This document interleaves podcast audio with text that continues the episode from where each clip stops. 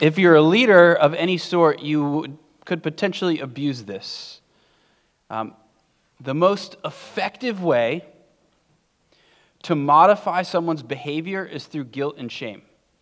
If there's something that you want to get somebody to do, or if you want to get them to live differently, guilt and shame are very, very effective ways to do it. However, you're also at the same time destroying the people that you're doing it to.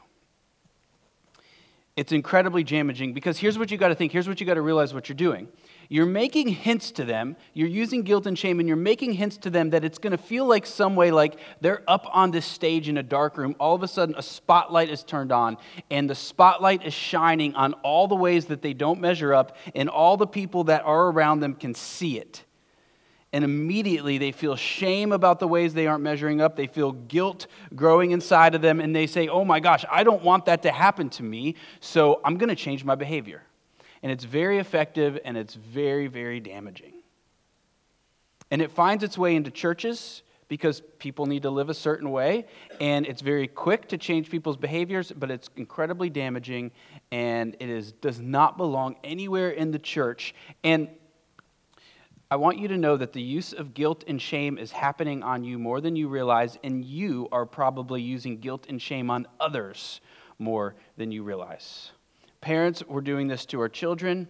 Spouses, friends are doing this to friends. Bosses are doing this to their coworkers or their employees. It's just happening everywhere. I can make this very clear to you actually how it happens through beer commercials and cleaning product commercials.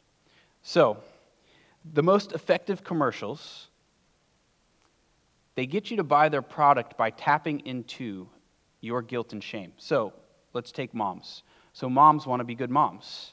Um, and there's this thing called mom shaming that happens where other moms make other moms feel shameful that they are not good moms. And so, this is all happening. And moms don't ever feel like they have enough time to be a good mom. Well, all of a sudden, a commercial pops on the TV. And you're probably doing something, so you're not really listening, but all of a sudden it says on this commercial, you should buy our product because it's very effective. And if you're a mom, it's going to help you be a better mom because then you're going to have more time with your kids. In fact, it's going to be such an effective product that you're going to have so much time with your kids that all the other moms are going to think, wow, this mom is an amazing mom. And basically, what they're saying is, we've got you covered. You're not going to be mom shamed anymore and you are going to be seen as the best mom, but you got to buy our product. But if you do, we got you covered. So here's the number, call, or go to the store and buy it. And so, oh, wow. Well, I don't want to feel like I'm not measuring up as a mom, so I'm going to go and buy that. Or for guys, the recent Bud Light commercial. You know the dilly dilly one? Yeah? Okay, so every man wants to feel like a real man. So, what they're trying to show you is that if you drink craft beer, you're less of a man. You're actually kind of a girly man. So, you better not drink craft beer. So, the next time you go to a bar and you're going to buy a beer, you better order a Bud Light or everybody's going to think that you're a girly man. So, you better f- buy a Bud Light. We've got you covered. Just put the Bud Light in your hand and everybody's going to know that you're a real man. You say, okay, well, I want to be a real man. So, I will buy a Bud Light when I go to the bar. And it's very effective. Why is it so effective? Why is using guilt and shame on people so effective? Because, listen, here's why. Because no matter how much you fight it, no matter how much someone tells you that they love you, there's something deep down in you that you know, there's something about you that you feel incredible shame about. And you wonder, but if they only knew this about me, would they still love me?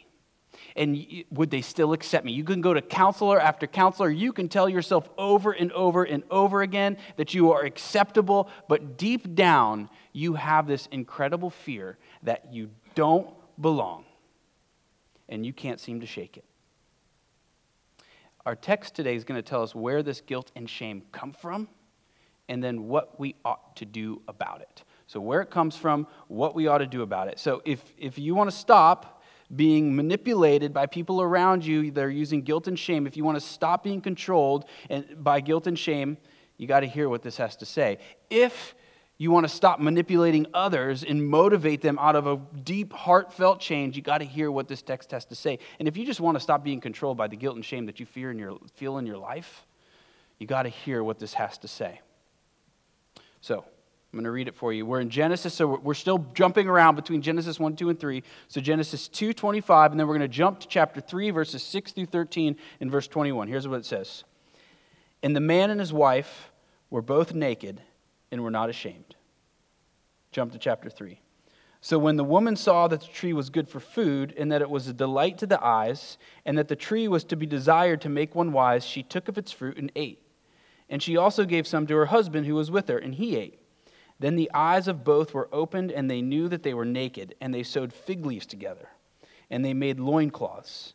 And they heard the sound of the Lord God walking in the garden in the cool of the day, and the man and his wife hid themselves from the presence of the Lord among the trees of the garden. But the Lord God called to the man and said to him, Where are you? And he said, I heard the sound of you in the garden, and I was afraid because I was naked. And he hid himself. And I hid myself. He said, who told you that you were naked? Have you eaten of the tree of which I've commanded you not to eat? The man said, The woman who you gave to be with me, she gave me fruit of the tree, and I ate it. Then the Lord God said to the woman, What is this that you have done? The woman said, The serpent deceived me, and I ate. Verse 21 And the Lord God made for Adam and for his wife garments of skin, skins, and clothed them. All right, there's a very incredible, incredibly important verse. This verse 25 in chapter 2, and it's the linking verse between Eden, where everything is as it's meant to be, as it should be, everything is good, and then this fall of humanity where everything goes wrong. And the linking verse is verse 25, where it talks about them both being naked and unashamed. They're unashamed. And what that's hinting to us is that later we're going to see them feel deep incredible shame when they eat the fruit of the tree. Now, this is, now, I want to be clear here. This is not to say that nudist colonies most reflect Eden. This word for naked, both words for naked, there's two words. They're actually two different words. So the first word is in chapter 2, verse 25, and this has to do with feeling like exposed. You're naked, but you don't feel guilt. The second word has to do, after they have eaten from the tree, has this feeling of being naked, exposed with guilt upon you. Like you feel this incredible guilt, this incredible shame, because you can be seen as guilty, as not measuring up. And it's the kind of shame that makes you feel like the spotlight is on you. And on you in the ways that you are terrified of that spotlight being on you. So, you think about the, the most shameful, you know, and I'm telling you to do something that you're terrified to do right now. Think about the thing, the sin, whatever it is that causes you the most shame in your life. The thing that you wouldn't tell your spouse about, you wouldn't tell your closest friends about, you would not tell your parents about. Think about that thing. Now imagine you're in the middle of this sin and then all of a sudden, you find yourself up on a stage with the spotlight shining right on you, and all of the people closest to you can see you in the midst of this happening. That is what Adam and Eve felt. That is the shame that they felt.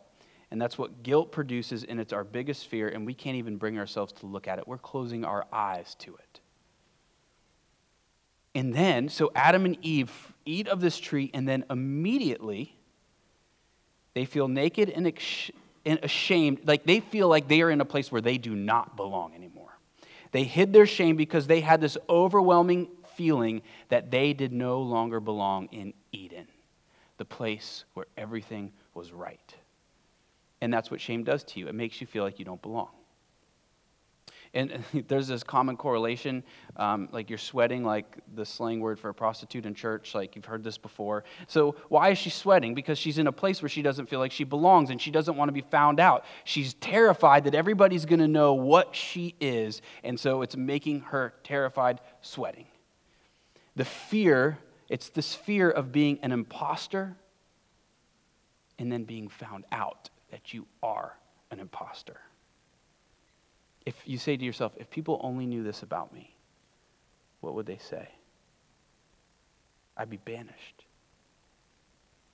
Listen, I want you to know this. No matter what, you belong in the church. And no matter what, you belong in the kingdom of God through faith, no matter what you have done, no matter the amount of shame that you feel for what you have done. So, as soon as Adam and Eve feel this shame, what do they try to do? What are they trying to do? They feel the weight of the shame. What do they do? They cover themselves up. Now, now think about this for a minute. They've both done the same thing wrong. They both have shared in the same thing, but yet they still feel this shame. And so they cover themselves up. They're feeling the weight of it. They're covering themselves up. And apparently, this covering that they have made is enough to make them feel less ashamed around each other. But then, then they hear the sound of God coming and they realize there is nothing that they have access to that's going to cover the amount of guilt and shame that they're feeling in their life. So they go hiding into the trees. There's a man in the Old Testament, his name's Isaiah. He's a far greater man than any of us could possibly be. And he comes into the presence of God, and this like this thing is happening. He's coming into the presence of God, and he says, Woe is me. And he just feels the weight of his sin, the weight of his guilt, the weight of his shame. So they hide their shame from each other, but not from God. Listen, I mean, think about what's happening here. They're in Eden, the place of great delight, and God is the one who can be their great delight. And so, what are they doing? They're hiding themselves from the only one who can give them delight, but they can't seem to help themselves but do it. The weight of their shame is driving them away from the only one who can make them happy but they can't seem to help it. And so they go running into the trees, they go hiding. They do not want to be seen by God, but God is the only one who can offer them the deepest delight that they long for in their soul.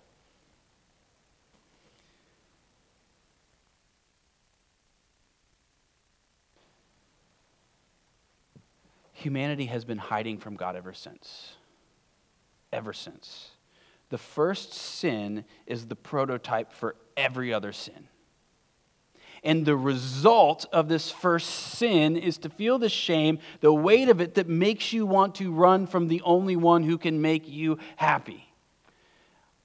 Why do you not feel happy in life? Because you're running from God. Why are you running from God? Because you feel this guilt and shame. You can't help it.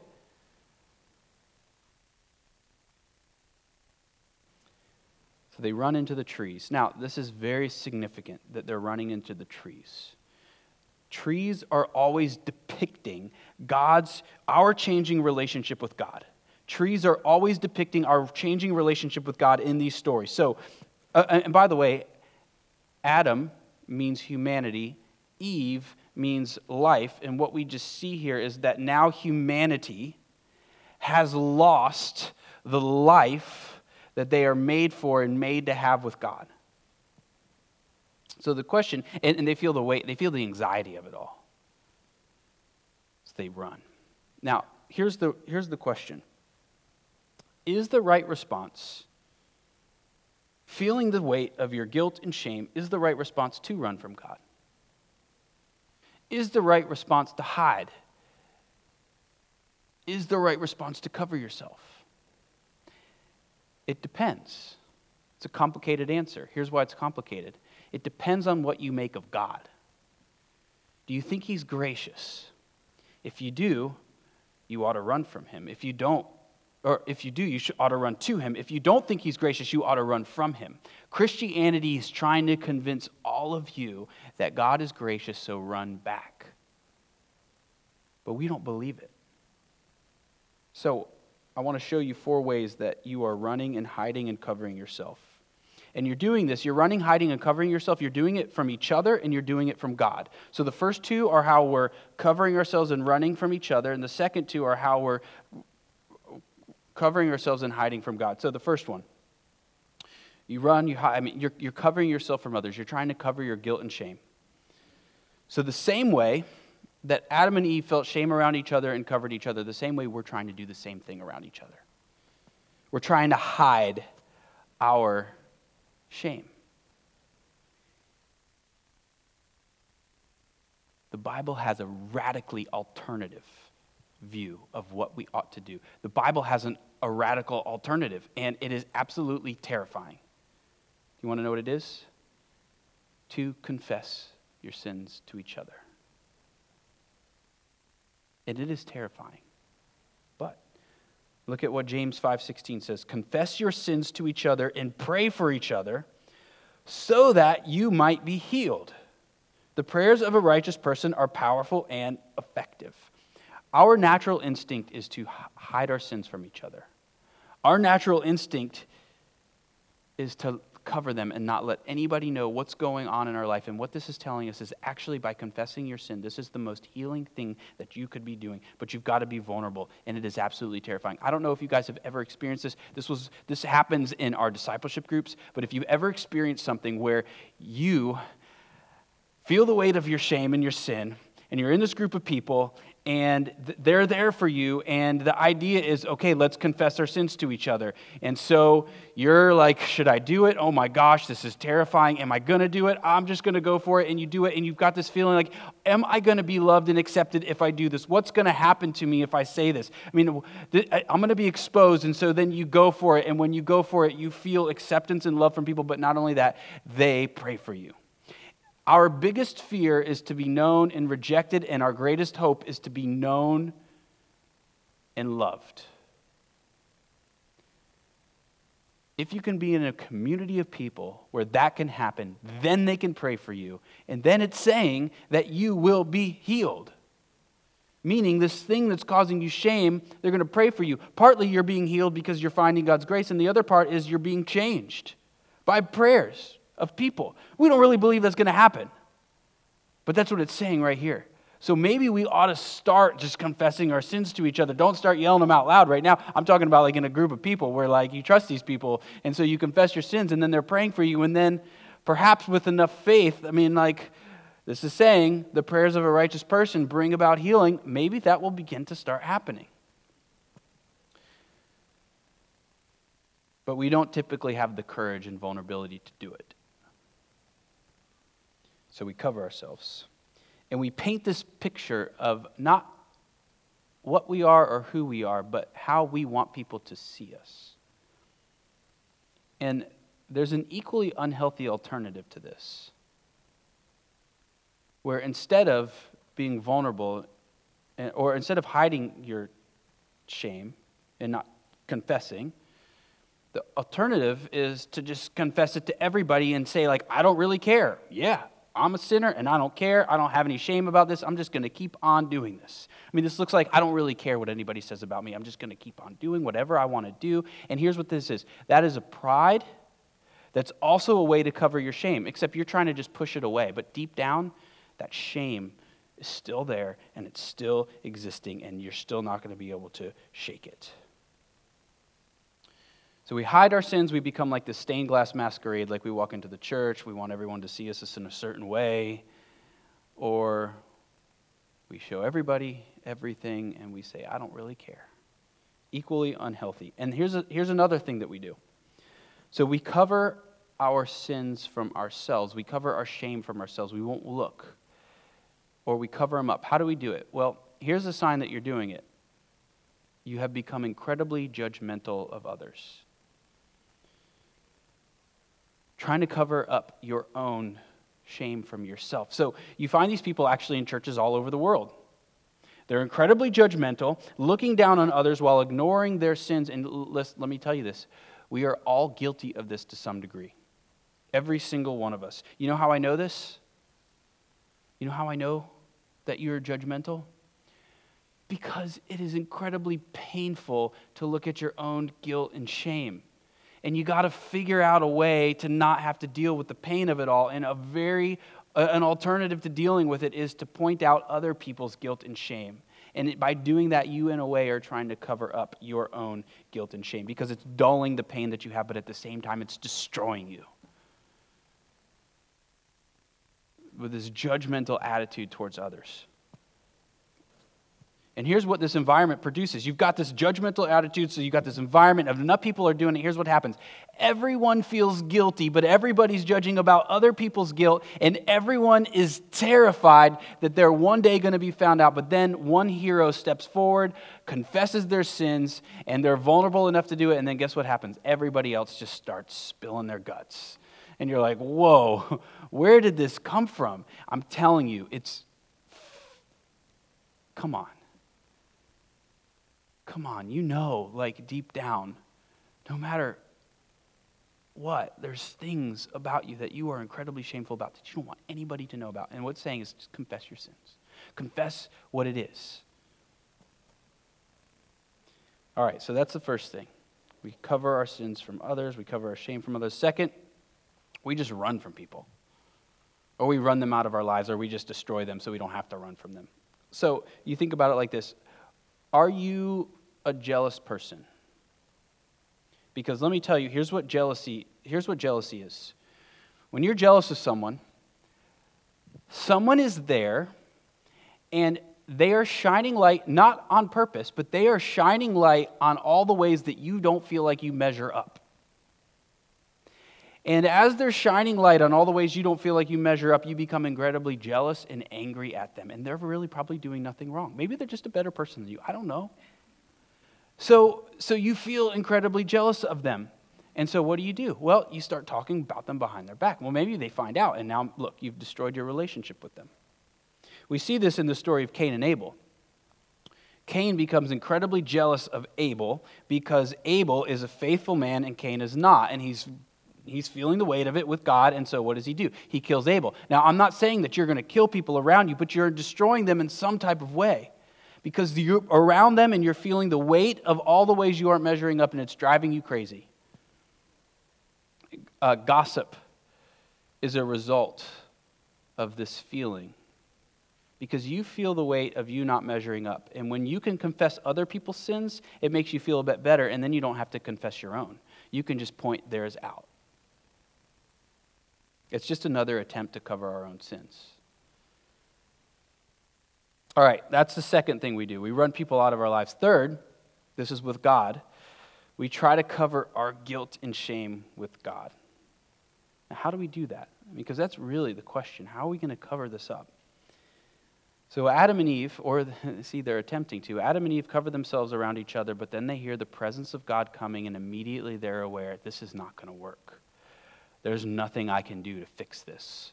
So, what do they do? They take off running.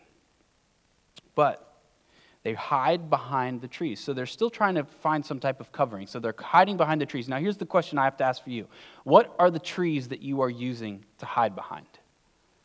What are you hiding behind with God? So it could be just your goodness. Like you're saying to yourself, okay, look, I know I've got this guilt and shame, but if I could do enough good stuff, I can make up for all the bad stuff that I've done. If I could do enough of that, then I won't feel this guilt and shame anymore. And so you go for it. But you're fooling yourself. Because eventually, you're going to hear God coming. And you're going to realize, ah, oh, not working. Your goodness can't cover you. You know that feeling after you sin and you wouldn't dare go and pray to God? You know that feeling if you've had this before? You know what you're saying when you won't go pray to God after you sin in that moment? You know what you're saying? I got to clean myself up a bit first. I got to make myself look a little bit better. I've got to make myself presentable before I go to God. And so you make yourself nice and presentable. You do enough good stuff, and you're like, oh, hey, God, I'm here now. Uh, he, he, he didn't want you then. He wanted you when you felt naked and exposed. He wanted you to come to Him then. But you couldn't do it because you're trying to clean yourself up before you go. Or this I cannot tell you how many times I've heard this to some degree. I'm going to come back to the church one day. I just got to clean myself up a bit. And maybe they don't say that exact way, but it's there. You can feel it in the way that they're speaking. Like they just don't feel worthy enough to come into the church. this is not at all the way Christianity works. Christianity is saying, God wants you to come to you while you're at your worst, while you're at your most exposed, and ask for grace and stop trying to cover yourself up. Look, Luke 18. Jesus tells this parable of this guy that's trying to hide behind his goodness with God. And so here's, here's how it goes. You know, we have to learn from the sinner in this story. This is what it says. He also told this parable, Jesus is speaking about a parable, to come to, he also told a parable to some who trusted in themselves that they were righteous, meaning they were good, and treated others with contempt. So here's what Jesus says. Here's the story. Two men went up to the temple to pray. one a Pharisee, the other a tax collector. So a Pharisee is like a religious person, the tax collector is like considered a sinner in this culture. So the Pharisee, standing by himself, prayed thus. This religious guy says, God, I thank you that I'm not like other men, extortioners, unjust, adulterers, or even like this tax collector. I fast twice a week. I give tithes of all that I get. But the tax collector, standing far off, would not even lift up his eyes to heaven, but beat his breast, saying, God, be merciful to me, a sinner. I tell you, this man went to his house justified rather than the other. For everyone who exalts himself will be humbled, but the one who humbles himself will be exalted. If you try to cover your guilt and shame with God by your good works, you are just like this Pharisee. But if you will come to God, knowing that you cannot bring a goodness that is needed to cover yourself, then you will be like this tax collector and you will receive grace from God. And the other thing the Pharisee's using is he's comparing himself to people that he knows are not as good as him. And by doing that, it's a way of covering up his own sin. He's bargaining with God. He's saying, God, look, look, look, look at this guy. Look at this guy over here. Look at this guy. You see him? You see him? Now look at me. Aren't you glad that you have me, God?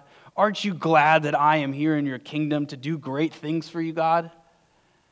That's not what God wants. He wants the tax collector. He wants the attitude of the tax collector. God, God, have mercy on me. In Isaiah 6, there's a, Isaiah 20, 64 6, it says, um, I always have a hard time talking about this. Uh, it says, Our best deeds are like dirty rags to God. Like the best things that we do now, like dirty rags is speaking about um, this thing that happens to women once a month, and then they use the stuff to clean up. So, oh man, it's just always so awkward to say that, and I'm making it worse by talking about it. But, anyways, so what, what it's saying is that God is saying all the good stuff that you do, it's like you're covering yourself with that. If you're trying to use your righteousness to prove that you're acceptable, it's like covering yourself with all of these dirty rags.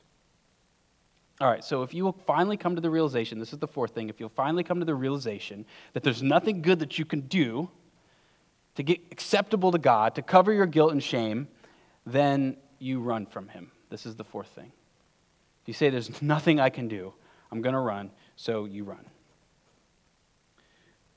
Because you don't think God's going to be gracious. Now, th- now, now, think about this. Think about what's happening here. So, Genesis 1 through 3 has been saying that Eden and where God is, is where delight is. And you have this shame and you want to get away from God because of the weight of the shame, but you also want delight, but you can't stay there because you just feel the weight of it all. So what do you do? You say, Well, I got to run. So what do you do? You say, if, if I run from God, I'd one, I don't have to deal with my guilt and my shame anymore.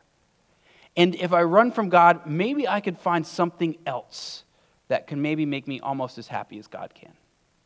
And so then we go out on this pursuit, running from guilt and shame running from God and trying to find something other than God that will make us happy.